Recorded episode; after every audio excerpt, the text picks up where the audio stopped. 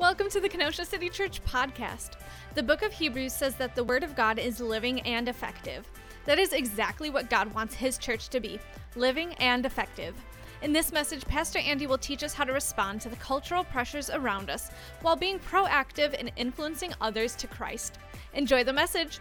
We're going to do a little vision casting today. And vision, it's a word that's kind of thrown out like candy. Uh, but what I want us to really discover is what is God's vision uh, for us? What is God's vision for your life, for your family, or for or if you're single, for uh, for yourself, or or for your school, or for your home? Or, or what is your vision? What is God's vision actually? And it's an important question to ask because society even Christians and even churches, every January they go into an existential crisis.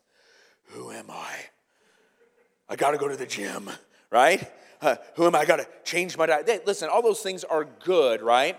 But we live in a society where it seems like when the ball drops in Times Square, somehow, oh, we got to change everything about ourselves. And the reality is, what does God want? What does God want? Uh, here's the deal do we exist for ourselves or do we exist for something greater than ourselves? Are we a person on mission? And if we're a person or a church on mission, uh, we're going to be driven by His Word. Uh, we're going to be filled by His Holy Spirit. We're going to realize that we are not the sum total of the days that we live on this earth, but rather we are greater than our life. Uh, we are going to live somewhere in eternity. And are we living for that eternity? Are we on mission? Do you know what the mission for your life is? Do you? You see, the mission isn't something for us to concoct or to come up with.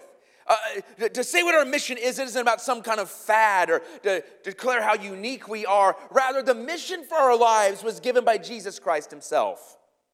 We see this, and if you've been in the church world, this may be a familiar verse. I mean, this may be the first time you heard this passage. If this is your first time in church, let me go ahead and read it. Matthew chapter 28, 18. These are the final words of Jesus giving us the mission for our life. Matthew 28, 18. All authority has been given to me in heaven and on earth. Go therefore, make disciples of all nations baptizing them in the name of the Father and of the Son and the Holy Spirit, teaching them to observe everything I've commanded you. And remember, I am with you always to the end of the age. Mission. It's God's idea.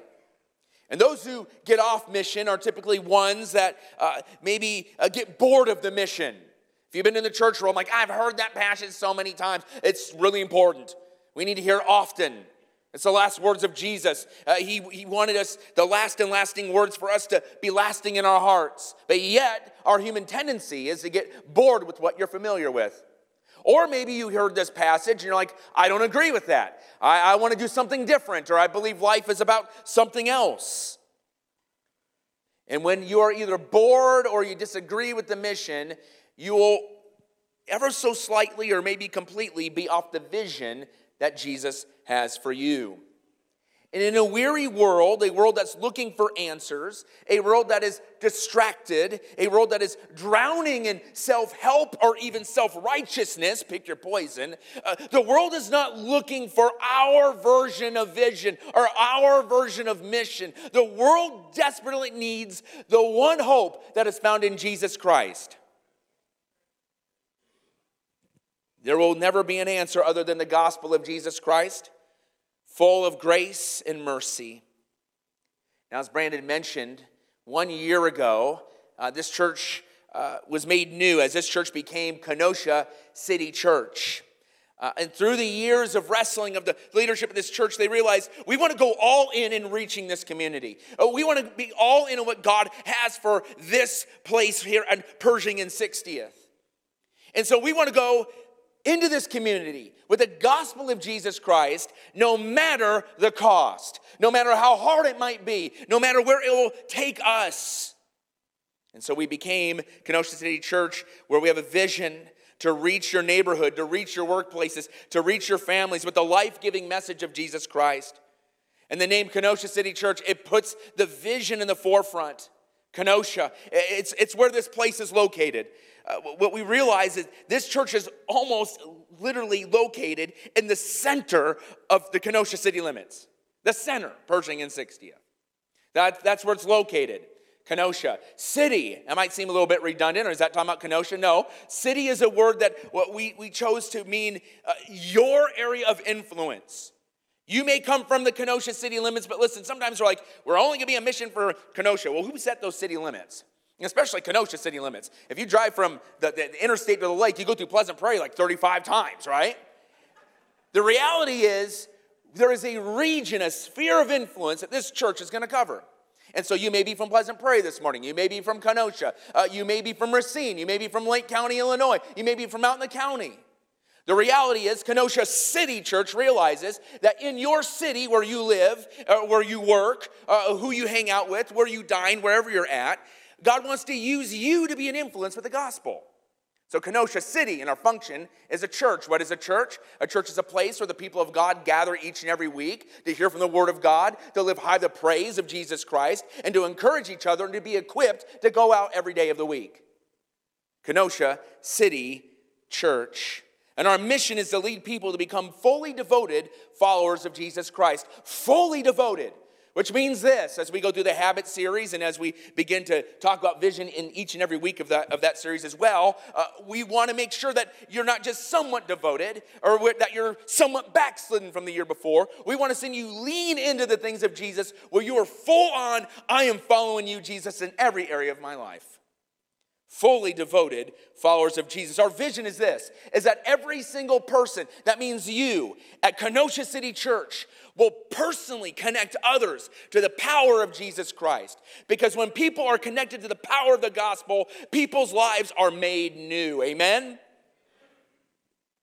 God is on the move And as Brandon mentioned in the announcement time, uh, it is amazing. Week in and week out, we see people give their life to Jesus Christ. We've seen the testimonies, we've seen the baptisms, we, we see people's lives changing. We see people growing in their faith. We see strongholds broken. We've seen miraculous prayers answered. Kenosha City Church, we don't want to be a place where we just gather together Oh, I've railed against the whole club idea, the country club idea of, of being a church or a holy huddle where we're just gonna, you know, hold on until Jesus comes back. No, Jesus has empowered you with his last and lasting mission to go and make disciples in a world that is weary and that is dying and needs an answer.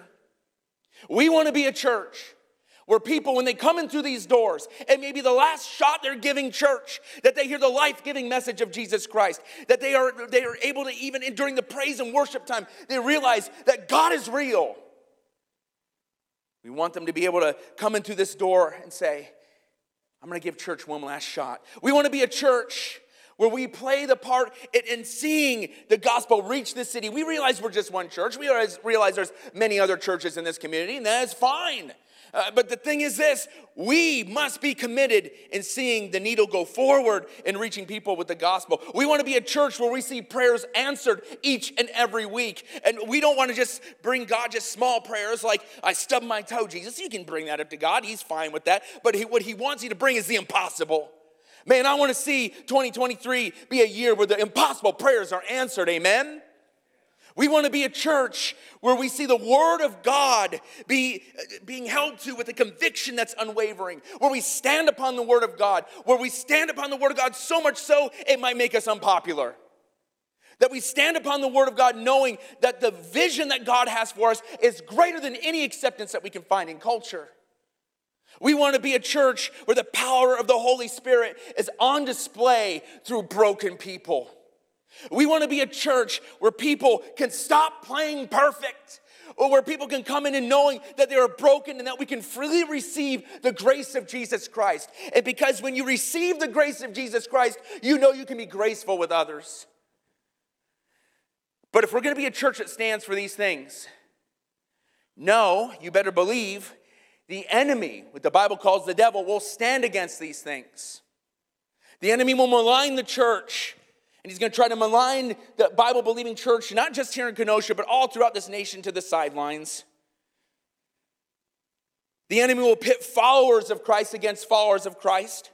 The enemy will make minor things into major things. The enemy will rise up whole denominations and churches uh, uh, based on such minor things. Uh, the gospel, as a result, will be buried amongst many churches that even claim to be biblical.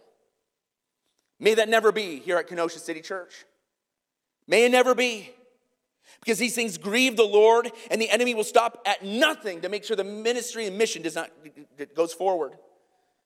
One of the things the enemy wants us to do is he wants us to think that the church is for me, for you, just for us. For many, they treat churches as a customer would treat Amazon or Walmart or Facebook Marketplace. If we treat church as consumers and only as consumers, and listen, we do consume, but if we are only consumers, then the mission will come to a grinding halt.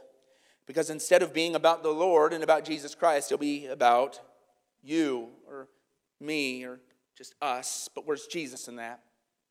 You know, one of the great preachers, Charles Spurgeon, in the 1800s, he dealt with this problem too. We think of this as a modern issue. We're like, oh man, what's going on in the church world? This has been happening since the early church. And Charles Spurgeon, he saw the threat to the mission and he said this To be saved is to be sent. To be saved is to be sent. In fact, that's going to be our main idea. I'm going to rip off Charles Spurgeon today. Saved ones are sent ones. If you have been saved by Jesus Christ, know that you haven't been saved just to been saved. He's saving you and He's sending you to those who are lost. Saved ones are sent ones. God saves you to send you into your workplace, into your college campus, into your high school uh, cafeterias, uh, in your neighborhoods, and yes, even those stubborn family members.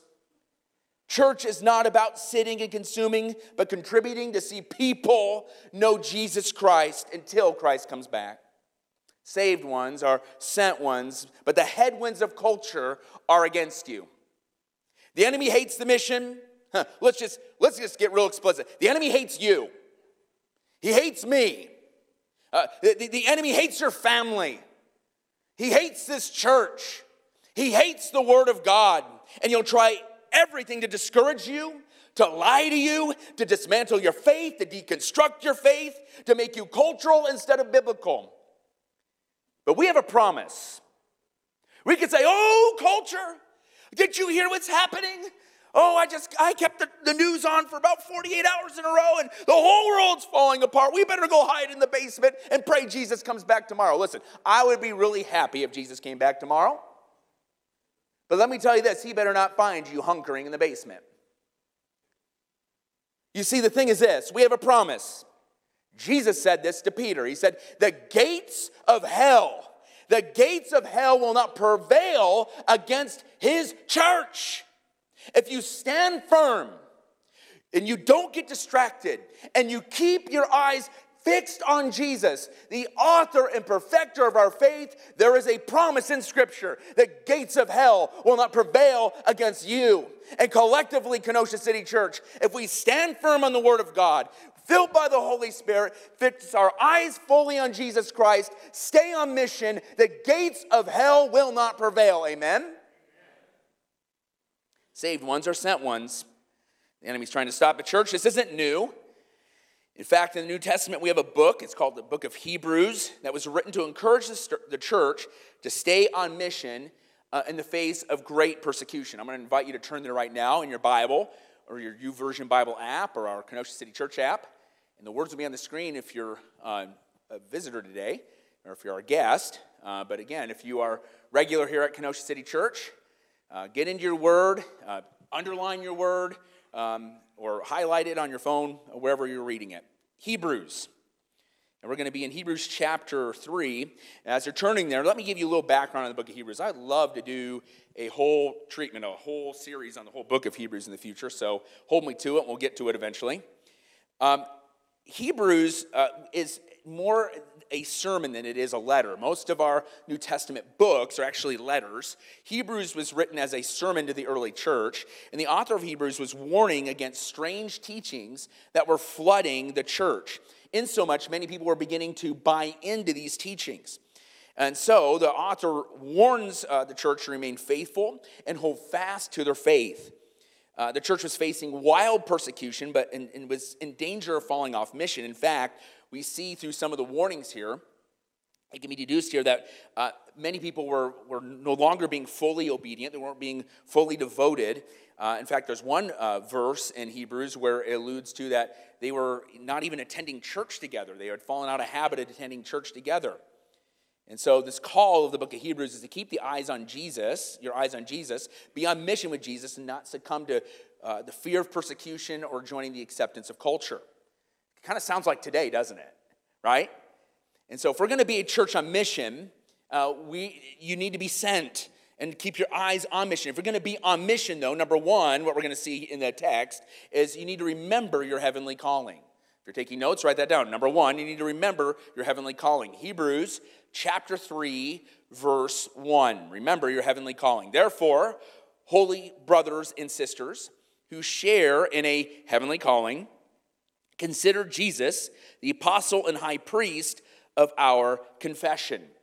Now, the preceding chapters, chapter 1 and chapter 2 of Hebrews, lay out clearly that when you place your faith and trust in Christ, you are placed in the family of God.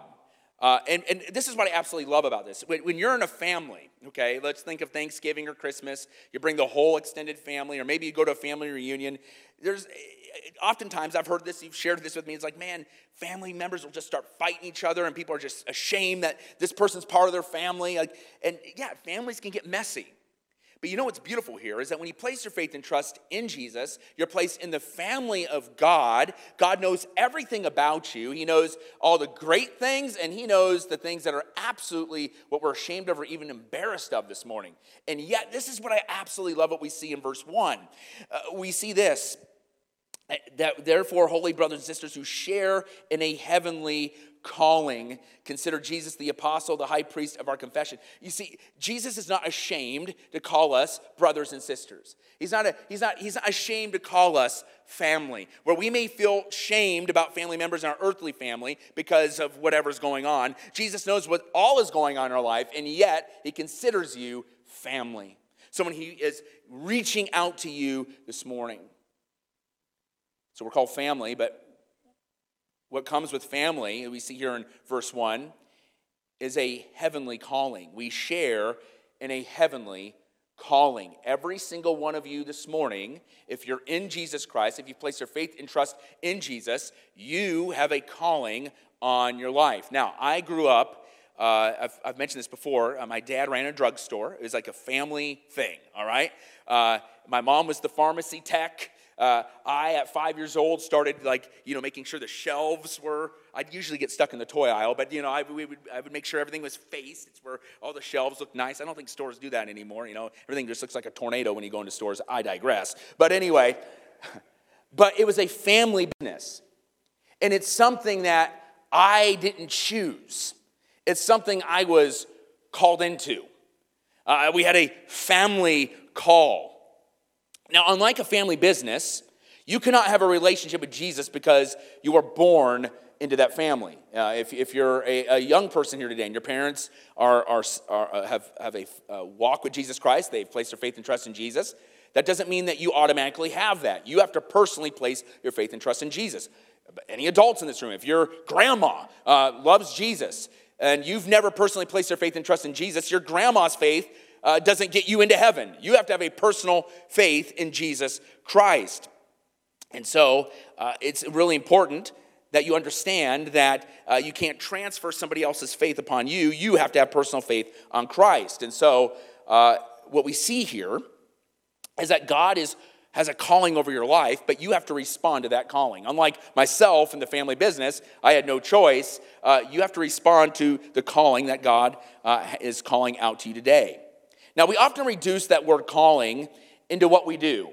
Like, what's your calling for life? And someone's like, well, my calling is to be a businessman. Or, you know, when I was in Bible college, we'd get really particular. My calling is to be a discipleship pastor. My calling is to, you know, be a youth pastor. My calling, it's like, man, like, really, we're really getting specific here. And so calling has been reduced to something that we often do. But I want you to know the biblical idea of calling is less to do about what you do and more about who you are. The Greek word uh, for calling means an invitation, a divine personal call by God. Your heavenly Father uh, called you and loved you before you even knew anything about Him. God is pursuing you this morning. This is what I love about when you when you study the totality of Scripture. You see that God has been pursuing you before you knew anything about God. Theologically, this is called the effective call. Uh, this is an act of uh, God the Father speaking through human proclamation of the gospel, in which he summons people to himself in such a way that they respond in saving faith. God is summoning you this morning. God loved you before you loved him, and he irresistibly woos you to himself. And this can only be done by the faithful sharing of the gospel. When you hear the gospel, then you must respond. Your responsibility is to respond to that gospel.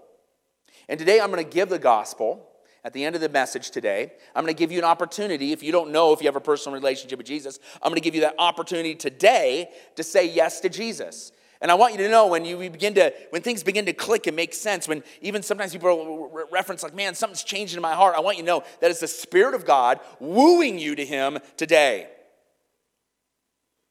So we have the responsibility to answer that call. And notice, the call isn't just personal. We have the personal responsibility to enter in a relationship with Jesus, but know this, it doesn't stay individual. It's shared. Look at verse 1. That word shared. Everybody say shared. Shared. And I love this word because this shows that the calling isn't just this individualistic thing that sometimes we reduce our relationship with Jesus to. When we respond personally to the gospel, we carry the mission of the gospel together. Together.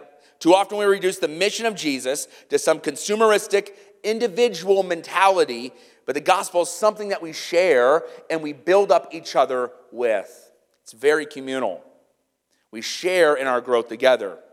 And that's why we believe so much in community here at Kenosha City Church. We believe that ministry uh, occurs in the context of community, of relationships. That's why we have a thing called city groups. City groups is a, is a community, a small group community that we have here at Kenosha City Church that meet uh, in homes throughout the week that enables you to have deeper relationships with people in the church. We're not saying that you're going to find your best friend. Some of you will, some of you won't. Some of you like, I don't need any more friends, right? But you need to, commu- you need to connect with people in this gospel community. Uh, some of you, you're going to go deep. Some of you are like, well, I wish I could go deeper. It's not going to be all things to all people. Other than that, it connects you.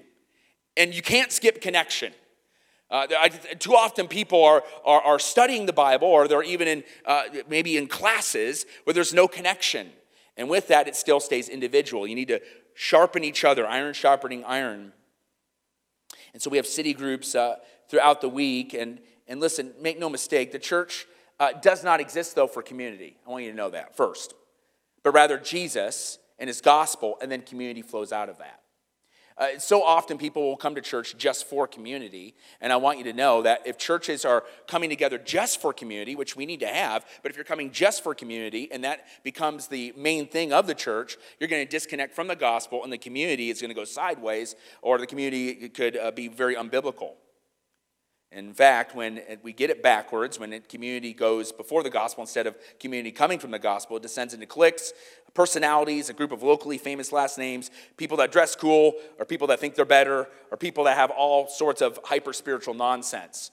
We're not about that here at Kenosha City Church. We're about you being real. We're about you connecting with other people, without you sharing who you really are so that we can grow together uh, in Jesus Christ and we can root each other on. Some of you, you know your Bibles backwards and frontwards. Some of you, you don't even know what an Old Testament and New Testament is. And that's okay because in community, we can grow together. Amen? Saved are sent, the reach, reach, the found, find this is important, by the way, because if we're on mission, you know, many churches in the 2020, they, they lost their way uh, from the Bible and they joined together with many unbiblical, cultural, uh, interfaith, social gospel uh, movements and have strayed from the Word of God and the hope of the gospel. But this isn't new. The writer of Hebrews, he reminds us of the calling that we share together and the calling that's found in Jesus Christ. Listen to this. Consider Jesus, the apostle and high priest of our confession the gospel must be our focus. The Bible must be our guide. It is our inspiration. It is, it is the holy word of God. To disobey God, the Bible is to disobey God. The Bible may not be God. We don't like worship the pages of our scripture, right? Uh, that, that it's just it's, it's a book that contains the very words of God. That if we were to disobey these words, right, we are to disobey God because it is the word of God. Amen. We take God at His word. We believe it's without error. We believe it's all authority. But we must, in order to obey God's word, we must be empowered by the Holy Spirit. to be obedient. And through the Holy Spirit, He gifts us. As we share together this calling, we can build up the church through the power of the Holy Spirit through His gifts. But as I said, and has been alluding to, many Christians are finding themselves at a gospel crossroads in 2023. At any given moment in this culture, we are in danger of straying from the full gospel of grace.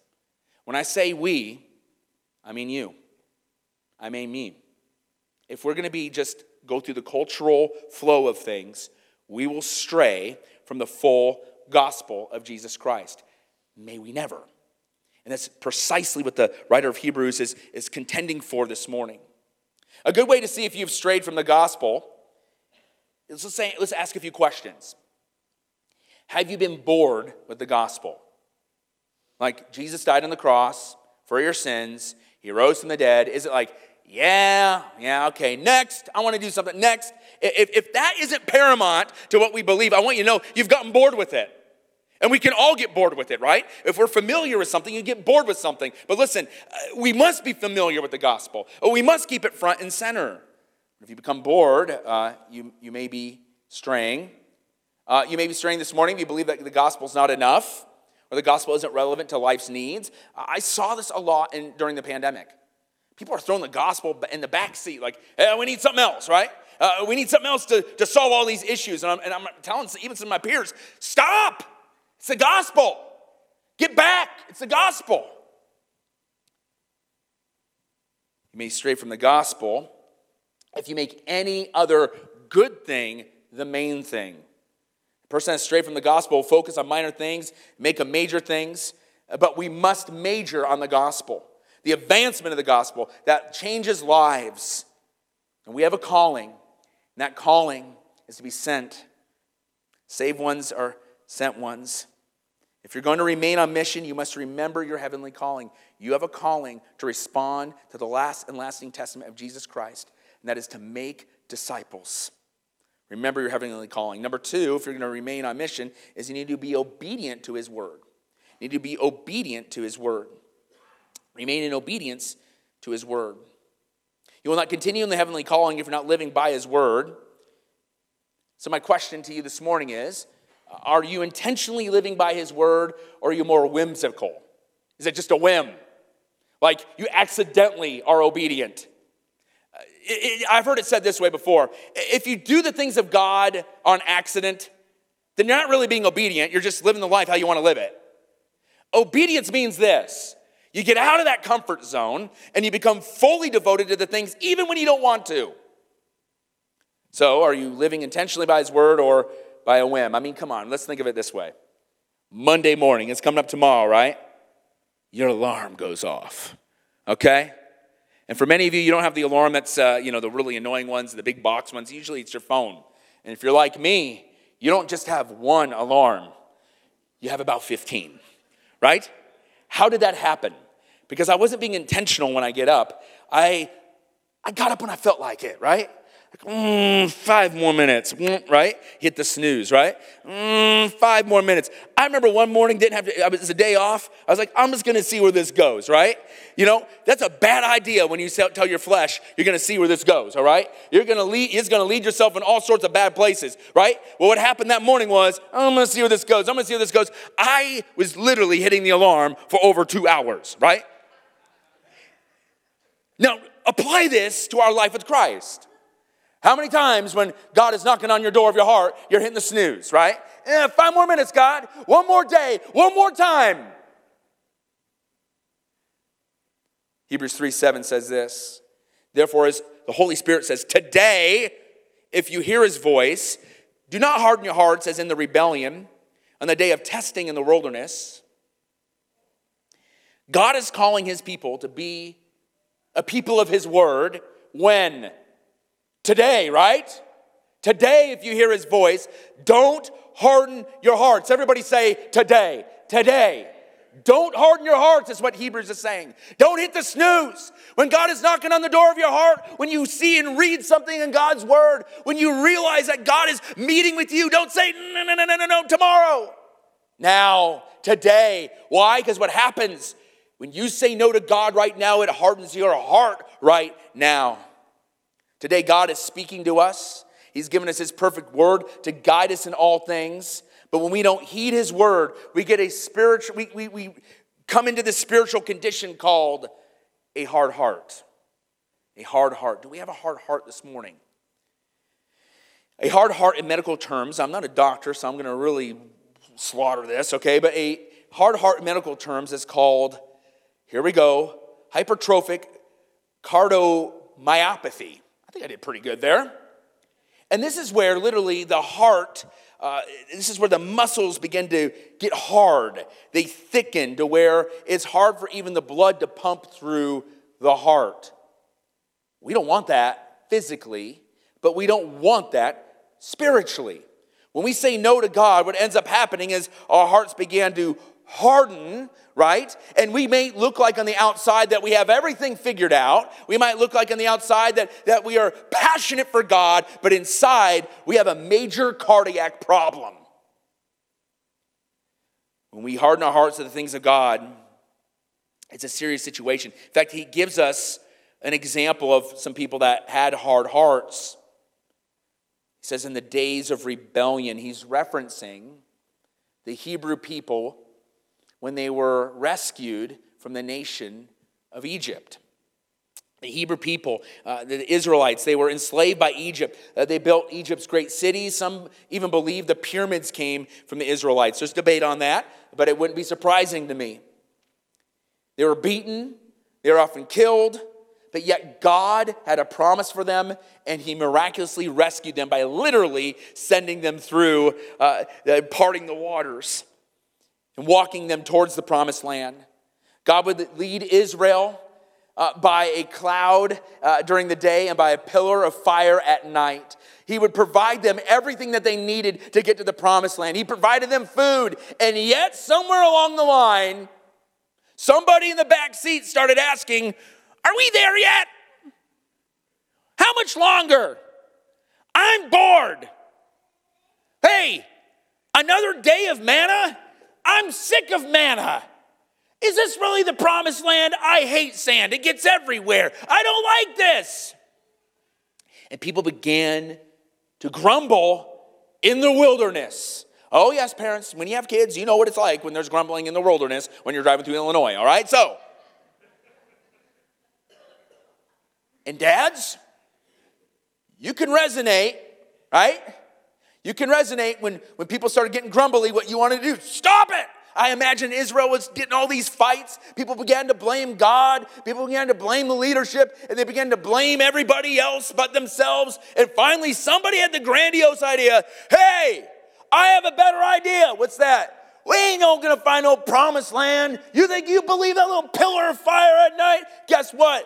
We're going to die out here in the desert. It's better that we're enslaved back in Egypt. Who's with me? Let's go back to Egypt. Oh, that sounds like a good idea. They're going back to Egypt. Like, you read this in scripture, like, are you serious? Like, you want to build another pyramid? And yet we laugh at that in scripture. And yet, what the, what the writer of Hebrews is telling us is when we say no to the things of God, our hearts are hardening and we're being rebellious just like the people in the desert, and we're being as silly as the person that wants to build another pyramid. Sin enslaves you. It enslaves you. Oh, yes, it's enticing in the moment, but it enslaves you. And it's not that these people and the Israelites needed to be convinced of the existence of God. It's not that they needed another argument of why they shouldn't go back to Egypt. They knew He existed, they knew the promises, but it's that they loved their sin more than they loved God in that moment. They tested God over and over and over again. It's like what one theologian puts it a tested God is not an accepted God. And what I want to say to us this morning is as we go forward and be a church on mission, we got to quit testing God with things He's very clear with in Scripture. We got to receive the Lord in full and trust Him as He goes before us. The writer of Hebrews warns the rebellion, warns of the rebellion of the Hebrews by turning his attention on us. We see this in Hebrews chapter 3, verse 12. Watch out brothers and sisters, so that there won't be in any of you an evil, unbelieving heart that turns away from the living God. But encourage each other daily while it's still called today, that none of you is hardened by sin's deception. Are you living by the word or a whim? In 2023, we have to be intentional with God's word. We have to be intentional with that very sin that easily entangles us. And make no mistake, I, I don't want you to be like, oh man, I just feel so condemned right now because I'm, I'm so entangled with this sin or this has a hold on me. Name it. Have someone encourage you daily as long as it's called today. Let this be the year that you realize that you receive what God has for you and that you no longer love sin, but you love the God who can rescue you from it. How does a hard uh, how does a heart become hard? By believing or disbelieving anything contrary to God's word. You know, today in culture, many people are peddling theological ideas, books and podcasts in the name of God that if you're reading scripture, you're like I don't find it in there and yet it sounds, the teaching or the theology or the, or the podcast, it sounds really good. It makes sense in my own earthly mind. But yet it's not in Scripture. And when you take these things in that sound good, uh, that are palatable to society, know this you may feel good in the moment, you may feel the acceptance of culture, and that somehow you're making your faith palatable and acceptable to, to, to culture, but it's hardening your heart to the things of God. We live in a theological culture where people like to say a lot of stuff that Jesus never said. So, this can go on uh, how we see people treat marriage, gender, drug use, the words that come out of our mouth, the way that we gossip, the way that we handle anger what we emphasize. Too often, the Bible is, is, is getting read and interpreted through the lens of culture instead of the lens of what does God say for you? What, what, what is God's word saying? Not what you want it to say, not what you, well, I think God's word saying this. No, no, no, it's not what you think what God's word is saying. What is God's word saying? Make no mistake, Christians, we are often guilty of reading God's word and placing our own meaning in it, aren't we? I'm guilty of that. We're all guilty of that. But we need to, even before we, we, we open up the Word of God, like, God, may your Word pierce our hearts. And May, may your Word direct us and, and take away uh, any presupposition that I, uh, that I have, that I may hear your Spirit. Because often we will use the Word of God to do whatever we want to do. And we have to be careful too because we believe eh, eh, we believe in the Word of God. We believe that God is living and active today. We believe that God is active in your life. We, we believe that God speaks to you, right? We, we believe like when you believe that, eh, that God is moving you and, and, and, and leading you. But we have to be careful in even that. When someone says God told them something, God told me. Have you heard that before? You know, like God told me this. Listen, God may have. Okay, we believe in the, the voice of God, right? But the thing is, have you ever approached somebody who like, God told me? I'm like, oh man. And they say something completely bonkers, but like you can't even like really challenge it because they said God told them. Well, I don't know if God would say, nope, God told me, right? Uh, for instance, in college, uh, I had a buddy who, who uh, ended up getting married. And his wife, uh, before he got married to, to my buddy, uh, she, he, she had three guys uh, in three years come up to her saying God told them they were going to get married. None of them happened, right? Or it's kind of like when you're in a relationship and, and oh boy, someone comes up and goes, you know, God just told me we need, we need to break up, right? Like, I just want to say that person, just own it. Just say you don't want to date them anymore, right? The reality is this we can use God's name to say things he never said. God can give you wisdom, God can indeed lead you, God can even speak to you, but it never is contrary to Scripture. But let me tell you this we have to be careful with that, we have to be humble with that. We believe God can speak today and he'll never contradict his word, but we must never put words in God's mouth. And that takes humility uh, when we are walking through life and uh, discerning uh, what God is saying. When we, think, when we think we're a person that has a rubber stamp from God, uh, we, we end up doing whatever we want in the name of the Lord. Uh, there is a lot of wrecking ball Christians that think they have a red line to the Lord. You may have met these, like, oh, just I have a, God told me, God told me, God. Listen, God could have told you that, but the thing is, is what I want you to know is that not one person has a red line to the Lord that you don't have. Everybody has access to the throne. I want you to know that. And what's important with that is this is when we have access to the throne, we need to boldly but yet humbly go before him and say, God, what do you have for my life? Every day we need to wake up and say, God, what? Your servant is listening.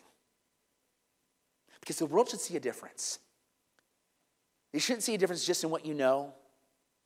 They shouldn't just see a difference in, in, in, in, how we function when we worship and praise. Yeah, they're going to see a difference. They're going to be like, what, what is going on here? We're worshiping Jesus. now.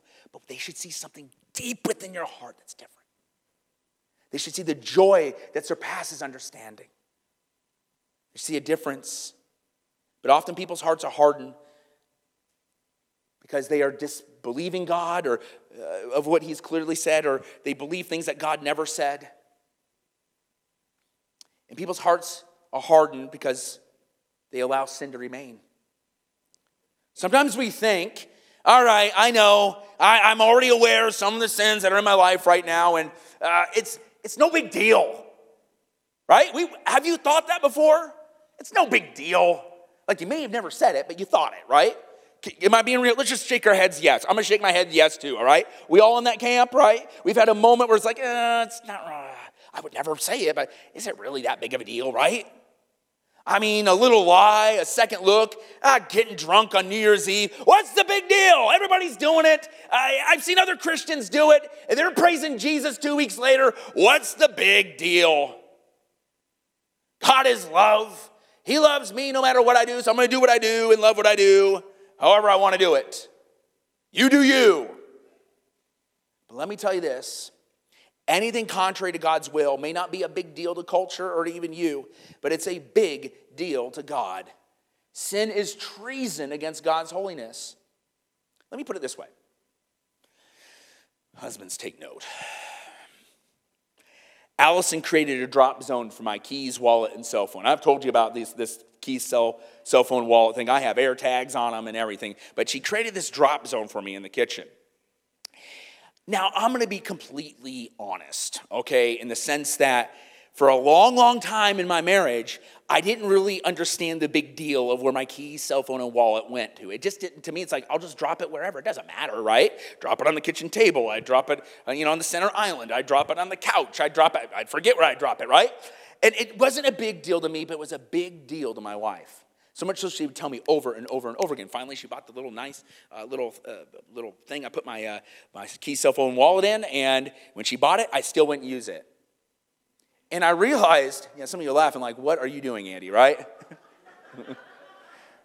Husbands, take note. All right, so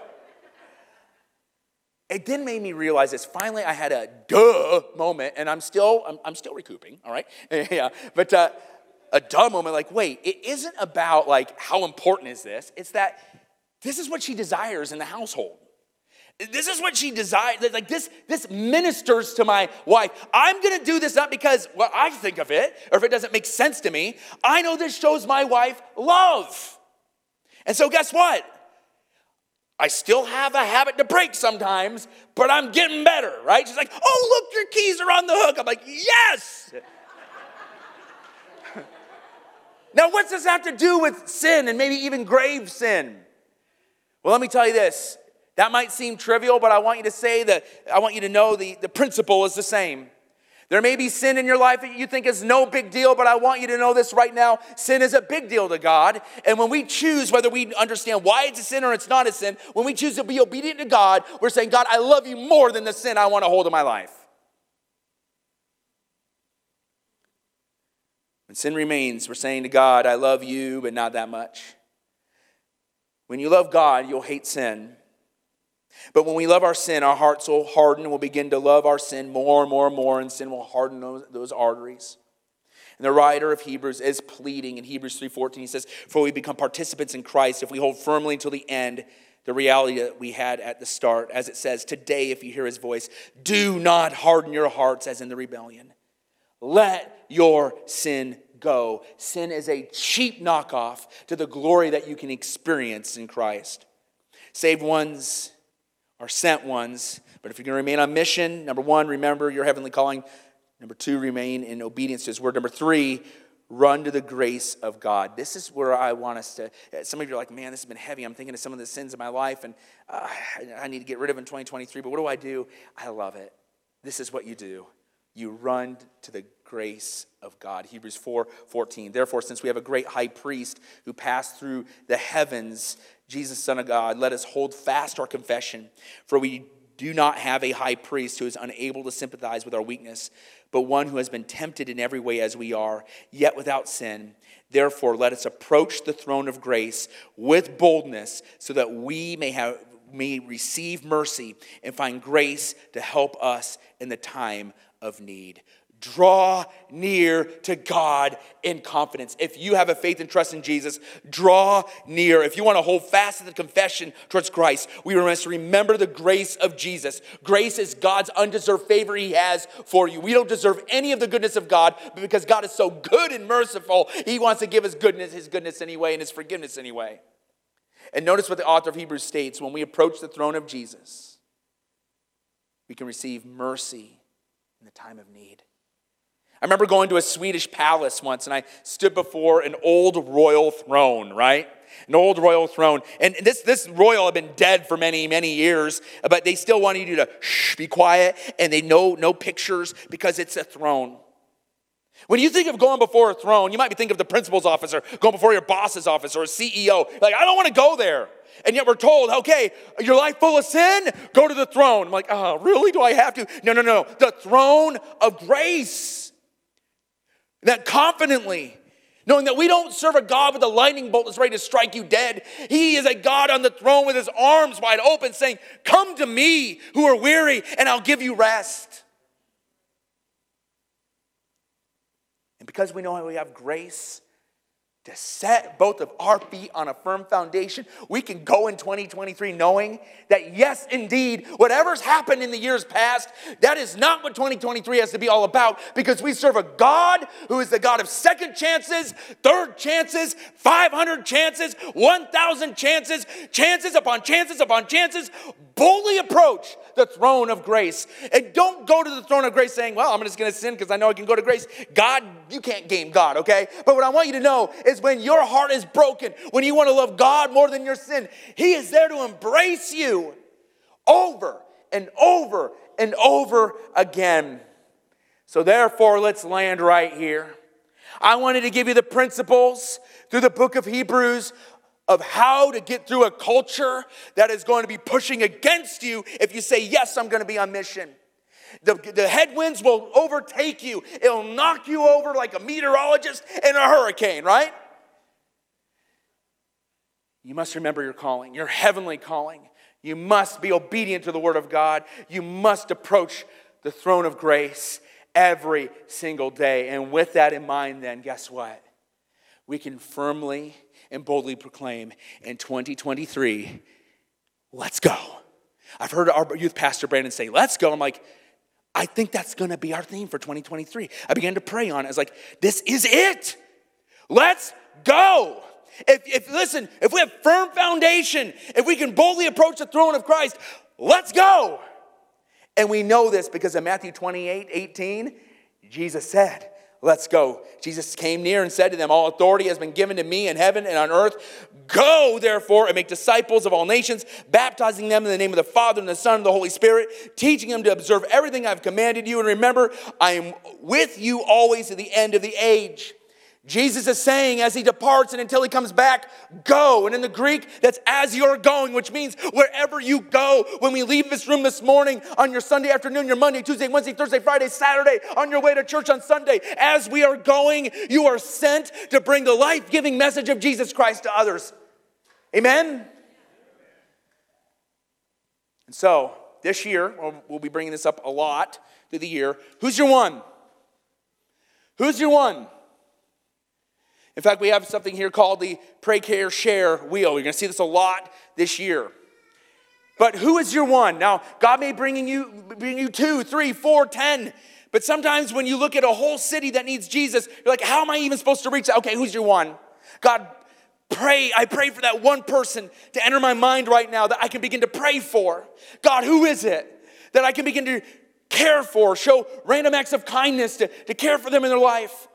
Uh, who's that one person I can share the gospel of Jesus Christ or to invite them to church? Who's your one? Begin to pray for that. That's going to be our 2023. Let's go. Who's your one?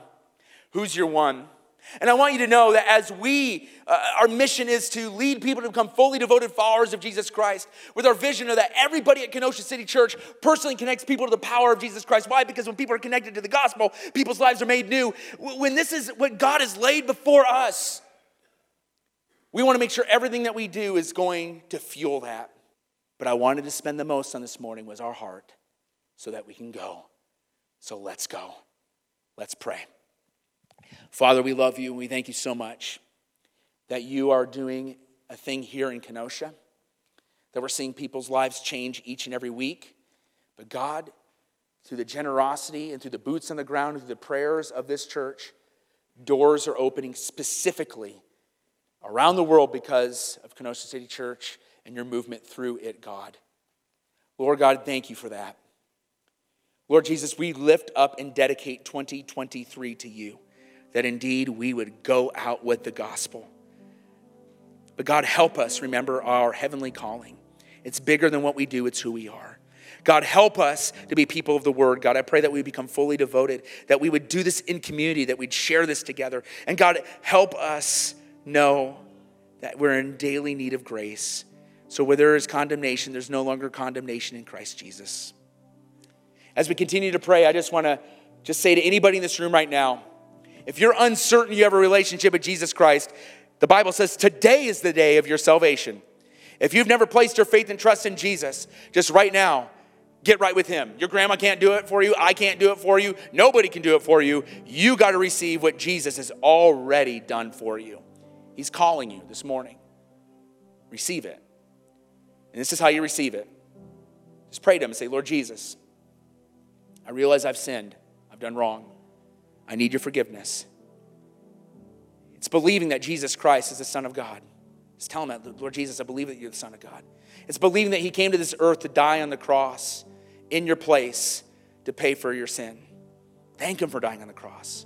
It's not that He just died on the cross, it's that He's a perfect sacrifice. So he rose from the dead. Thank him that he rose from the dead. Place your full faith and trust in him right now. Just tell him that. Lord Jesus, I'm placing my full faith and trust in you. Save me. With every head's bowed and eyes closed, if that's you right now, if you're saying yes to Jesus, uh, you, you, you, even felt that thing in your heart that I told you earlier about. That's the Spirit of God uh, beckoning you. That's the Spirit of God calling you. If today you're saying, today's the day I'm placing my faith and trust in Jesus, I'm making it personal today with every head's bowed and eyes closed, just slip up that hand right now. I just want to see where you're at because I want to pray for you. Thank you. I see you. Anybody else? Anybody else? Awesome. Thank you. I see you. Awesome. Just raise that hand up high. Again, the hand raising your hand doesn't save you. You're just indicating what God's already done in your heart. Anybody else? Awesome. I see you. Thank you. Anybody else? Anybody else? Yes. Awesome. Awesome. Lord Jesus, thank you for those that are placing their faith and trust in you now. And Lord Jesus, I pray for everybody in this room right now that they would dedicate 2023 as a year that they impact people's lives to the gospel. Help them figure out who their one is. We love you, Lord, in Jesus' name. Amen. Thanks again for listening to this week's episode. If you would like to know more about Kenosha City Church, then check us out online at kenosha.church or on Facebook, Instagram, and YouTube at Kenosha City Church. Lastly, if you enjoyed this episode, we encourage you to follow us so that you never have to miss an episode. At Kenosha City Church, we are not perfect people, but real people being made new through Jesus.